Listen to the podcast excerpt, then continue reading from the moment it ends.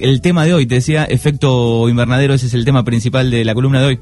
Así es, los, los gases de efecto invernadero, em, que bueno, em, son los que se acumulan en la atmósfera terrestre, que bueno, son los capaces de absorber la radiación infrarroja del Sol, que estos aumentan y retienen el calor de la atmósfera. Eh, de toda la radiación que llega al planeta, un tercio es reflejada al, bueno, al espacio y el resto es absorbida por la Tierra. Em, la radiación infrarroja, em, esta desprende, el de o sea, desprende calor en la, en la Tierra y parte de este calor bueno, es absorbido por determinados gases eh, de efecto invernadero que son los críticos para el desarrollo de la vida en la Tierra.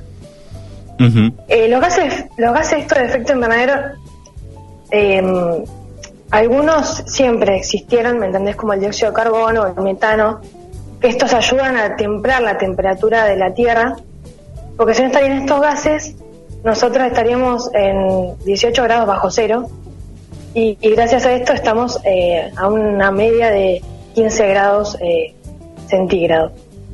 Entonces lo que importa acá es qué gases estamos generando nuevos, artificiales digamos, y qué cantidad es la que se está generando.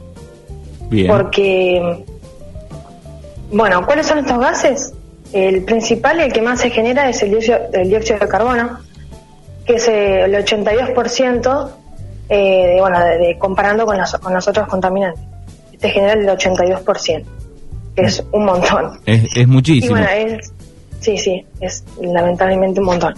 Que bueno, eh, proviene del transporte, o sea, de la quema de combustibles fósiles, de la energía eh, convencional, eh, se podría, que también proviene de, fósiles, eh, de la deforestación también, porque nosotros si desmontamos o si incendiamos, estas, estas plantas van a, van a, digamos, a generar de nuevo ese dióxido de carbono del cual le absorbió en su momento de vida. No sé si se me entiende. Sí, sí. Eh, después, bueno, variedad de cantidad de industrias, que bueno, ya tenemos acá cerca el polo petroquímico en Bahía Blanca. Eh, y después también algo que no se habla mucho, pero es el sistema alimentario, que mm, en el proceso de esta se, se, se, aprovecha, digamos, o se aprovecha eh, el 30% de energía, o sea, desde que se produce el alimento hasta que llega a nuestra casa. En ese, en ese proceso se va gastando mucha energía que se podría evitar y que además genera mm, desperdicio en alimentos y podríamos tranquilamente tener eh, este, mm, estos alimentos más cerca y comerlos frescos y mm, serían más saludables y no desperdiciaríamos eh, tanta comida, ¿no? Exactamente, cada vez que, que chequeamos algún video de cuántos litros de agua se necesitan, por ejemplo, ¿no? En la cadena de una hamburguesa, eh, es, terrible. Sí, sí, sí. Bueno, y la industria ganadera es, la, una de las que más genera eh, gases y aparte genera espacio y, y, bueno, nada, eh, espacio y agua y recursos y un montón de cosas que tranquilamente se podrían estar produciendo más alimentos eh, como vegetales o otra otra producción que necesita menos espacio y por ahí menos gastar eh, o, destruir menos recursos, ¿no? exactamente. Después, como segundo gas, que también, bueno, que, que es lo que estamos hablando, es el metano, que mm, es 24 veces más eficiente para absorber la radiación que el dióxido de carbono. O sea, se podría decir que el dióxido de carbono es eh, una cuarta parte de lo que es la molécula de metano. Eh, entonces esta retiene mucho más el calor en lo que es la, atmósfera y bueno, en el sistema terrestre. Em, como tercer gas es el óxido nitroso, que también lo genera la producción agropecuaria con el uso de, fertilizantes, bueno, y eh, en determinadas industrias también eh, hay, otras industrias que también lo generan. Después está el vapor de agua. Eh, bueno, después están los clorofluocarbonatos, que son los sintéticos y los más potentes, porque estos son los artificiales. em, que provienen de los aerosoles, de los desodorantes. Em, ahora se ha reducido bastante este impacto de estos eh, aerosoles, pero, pero en su momento fueron como el boom. Y, y bueno, como último es el ozono, que en el ambiente es contaminante em, y puede reaccionar con otros gases y, y volverse más a un contaminante. ¿no? Bueno, nos preguntaríamos cuáles son las consecuencias ¿no? de que seguimos produciendo toda esta cantidad de gases. Bueno, la primera es, como ya dijimos, el aumento de la temperatura del planeta y el incremento de, del impacto de la radiación solar en la Tierra. Que día a día eh, fue va aumentando, ¿no? Claro, eh, ahora lo, la idea es que para 2050 quede en 1.5 grados centígrados y que no aumente, pero bueno, esto es todo un, proceso que, que hay que hacerlo ya porque si no estamos mal. Sí, y quedó y quedó demostrado, digo, con esta pandemia, cuando el mundo, por lo menos en, diferentes regiones, se paró cómo fue cambiando un poco, ¿no? La, la Tierra. Sí, sí, tal cual. Eh, bueno, lo que se está produciendo es el cambio climático rápido, ¿me entendés? Porque el cambio climático eh, se podría decir que es natural, pero es una, es una variación en el estado de, del sistema climático terrestre que, que perdura durante periodos de tiempo largos hasta que alcance un nuevo, un nuevo equilibrio, pero nosotros estamos acelerando este proceso. Eh, entonces eso, bueno, eh, produce también afectación en los ecosistemas por estos cambios climatológicos y ambientales. También eh, está produciendo y va a producir aumentos de la sequía en áreas que suelen ser lluviosas y al revés, más lluvias y tormentas en zonas que suelen ser eh, poco húmedas y lluviosas. También está generando, estamos generando y va a seguir generando erosión del suelo y pérdida de, de la fertilidad para cultivar y eso nos va a perjudicar a la hora de producir alimentos para, para toda la población.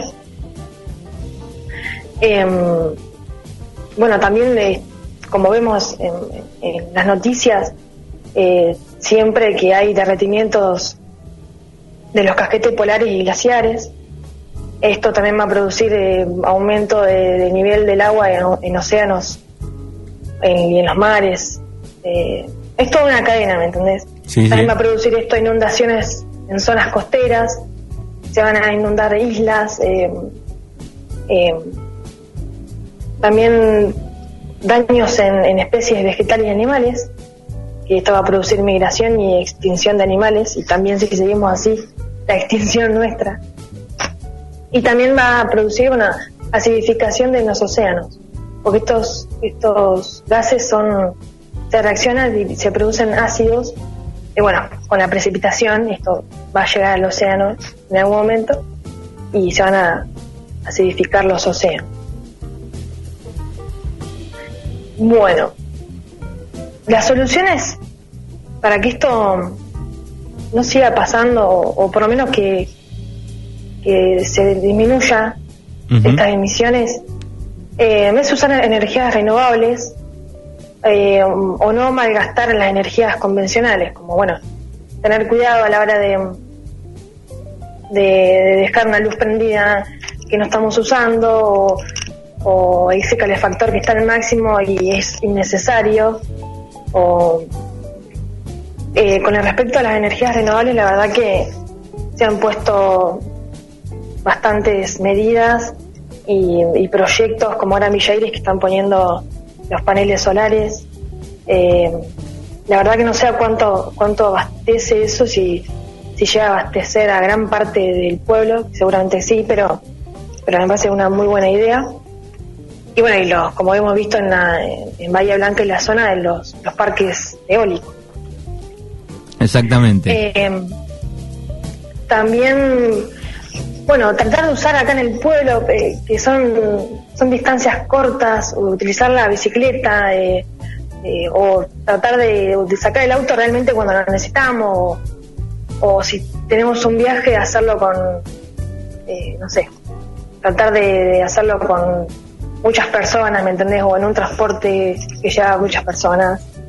Em, también fomentar, que es muy importante esto, es fomentar la conciencia ecológica, que se necesita más educación ambiental, esto desde chiquitos, em, que tendría que ser algo natural, esto de sembrar, de producir tu propio alimento, de reciclar lo que uno produce, porque lo que uno, sí, lo que uno produce y genera.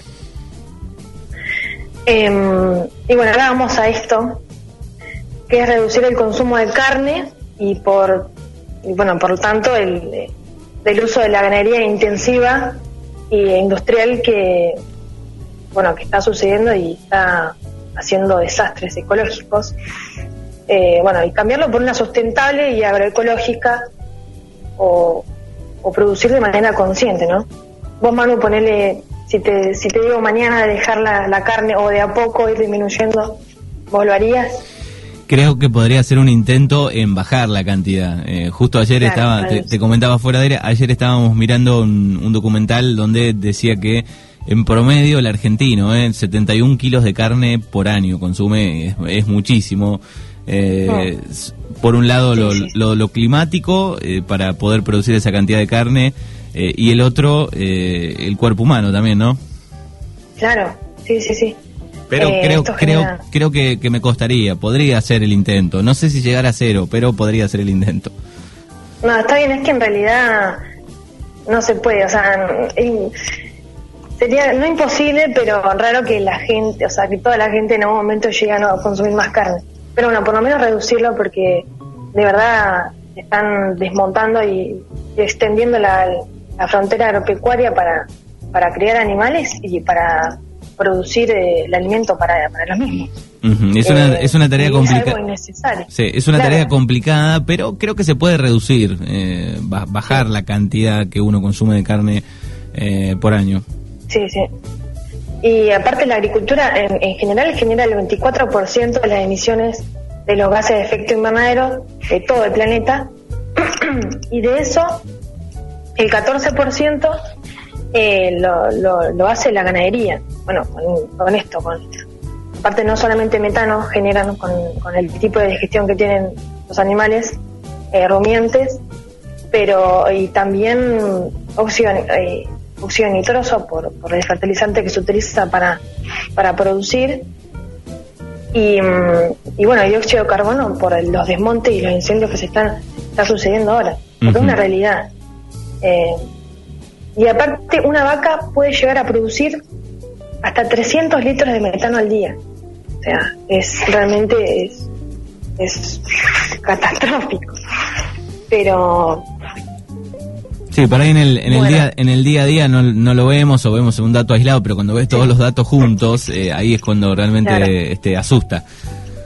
Sí, sí. Acá es que no, acá por ahí no se ve. Y bueno, ya hemos tenido millones de discusiones con mi familia, porque bueno, eh, mi viejo básicamente vive del campo y de la producción tanto ganadera como eh, como agrícola. Así que me imagino el, gran debate. Es difícil, es difícil y acá en el pueblo también porque no, acá no vemos esta, esta producción intensiva, no sé, que, está destruyendo, o sea, destruyendo sí, está destruyendo suelos porque es una realidad también con la cantidad de, pesticidas que se le coloca.